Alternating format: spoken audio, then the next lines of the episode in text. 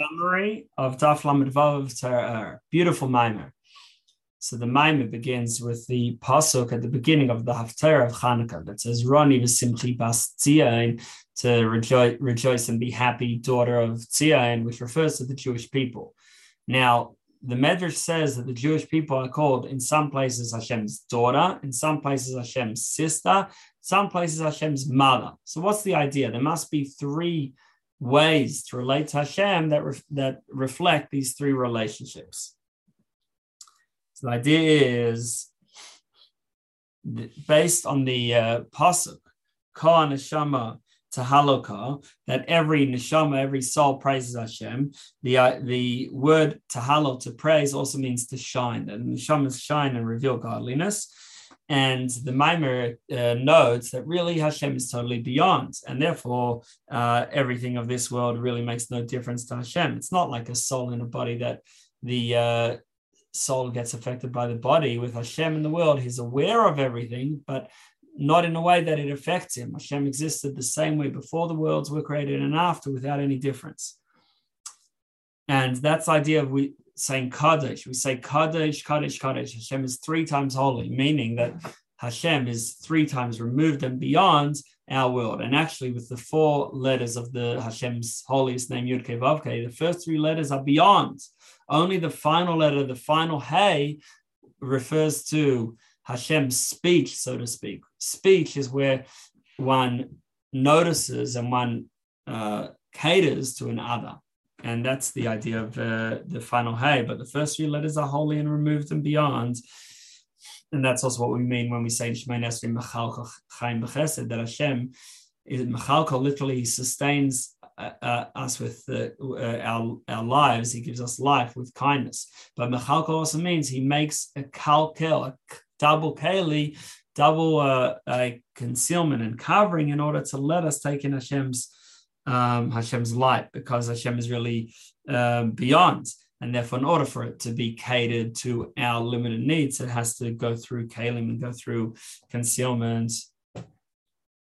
Now, in Gan Eden, there needs to be a tzimtzum in order for us to be able to uh, bask in Hashem's light, because since Hashem is really beyond, so the only way to really take it in in a revealed way is through a tzimtzum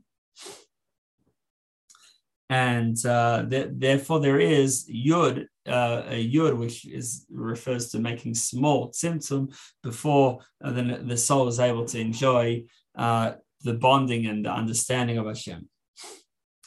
Now, this is connected with the idea of neshama. Neshama is about breath.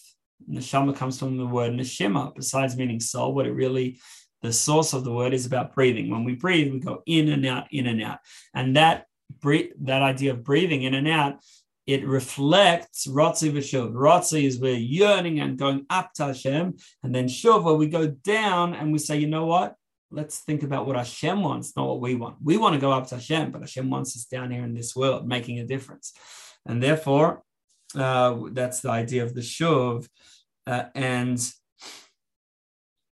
that our whole desire should be for Hashem and it's the only real thing, and everything else therefore shouldn't make a difference. And we should be totally focused on that.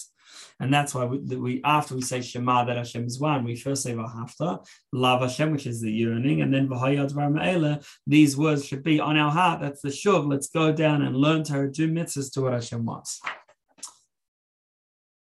And uh, in it, Hashem is our shadow, which means that Hashem co- copies what we do. That when we yearn and jump up to Hashem, Hashem comes down to us, and, and that's the shuv that we've got to get involved in.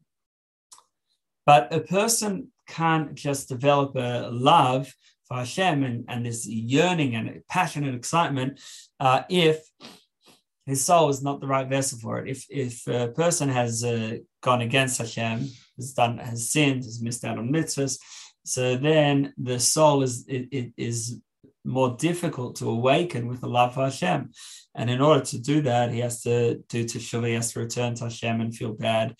And when he does that, he has the, that regret and returning to Hashem. So then his soul is cleansed and is able to and the, and is able to get excited when he meditates and reflects on how Hashem is one, the only real thing. Then he will get excited to serve Hashem.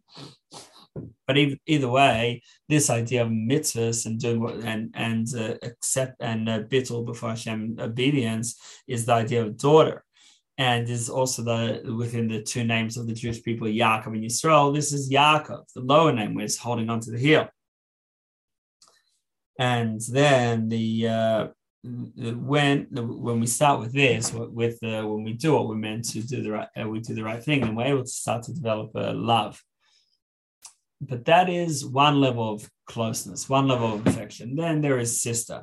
Sister means we're on on power at the same level, looking eye to eye, and that's not with doing mitzvahs, but with learning Torah. Because when we learn Torah, the Torah, Hashem's wisdom and desire goes into our minds.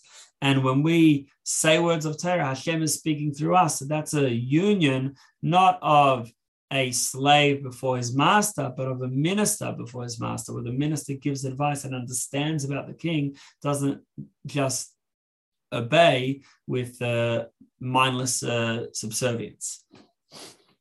And now, what's special about Torah is it delineates exactly what is kosher, what is not, what is allowed, and what is not, and therefore puts every part of the physical world into the right place and doesn't allow uh, there to be this uh, flow where it doesn't belong of, uh, of godly energy into the wrong uh, place. Now, when we learn Torah, so we've got like Yitzhak said to Yaakov when before he blessed him, Hakol kol Yaakov, the voice is the voice of Yaakov. So Hashem's voice, so to speak, is reflected in our voice. That Hash, that Hashem's Torah is spoken through our mouth. This is where we're like Hashem's sister and Hashem's dear dear friend and uh, Hashem's brother, or, or even the Tamasi, which literally means Hashem's complete one, but also means Hashem's uh, twin. That's all the level of Torah, which is level number two. Then the highest level is Mesiras Nefesh, where we uh, go and complete self-sacrifice, dedication, and commitment to Hashem, and that sort of beyond where we just go on Mesiras Nefesh no matter what. That reflects where we're like Hashem's mother, where we're doing more than what would be expected as um, as within the the uh, realm of the Hishtalshelus, of the organized uh, chain of evolution of, of spiritual levels, uh, where we have to operate within a system. But when we go on Mesiras Nefesh, that's beyond the system, and that's level three. Now, uh, he he notes uh, then one of the interesting parts in the uh, last paragraph, the beer, is about that the word ner lamp uh, is the same uh, gematria as uh, as Havaya Ekia, Havaya Elokim, Havaya Adonai. There's three types of bonding that that connect to the three relationships: daughter, sister, and mother. And um, and uh, altogether, they're the same gematria as lamp, as ner. And ultimately, although right now just simple action doing the mitzvahs is the lowest level is like a daughter, but when Mashiach comes, that the woman of valor will be the crown above her husband, meaning that simple obedience of mitzvahs will, will uh, re- reflect within it that it comes from a Mesiras Nefesh, comes from that we're giving ourselves over entirely to Hashem, deep in the neshama, and therefore is actually wholly at the top level. It's the relationship of mother, and uh, it's like the crowns above the letters.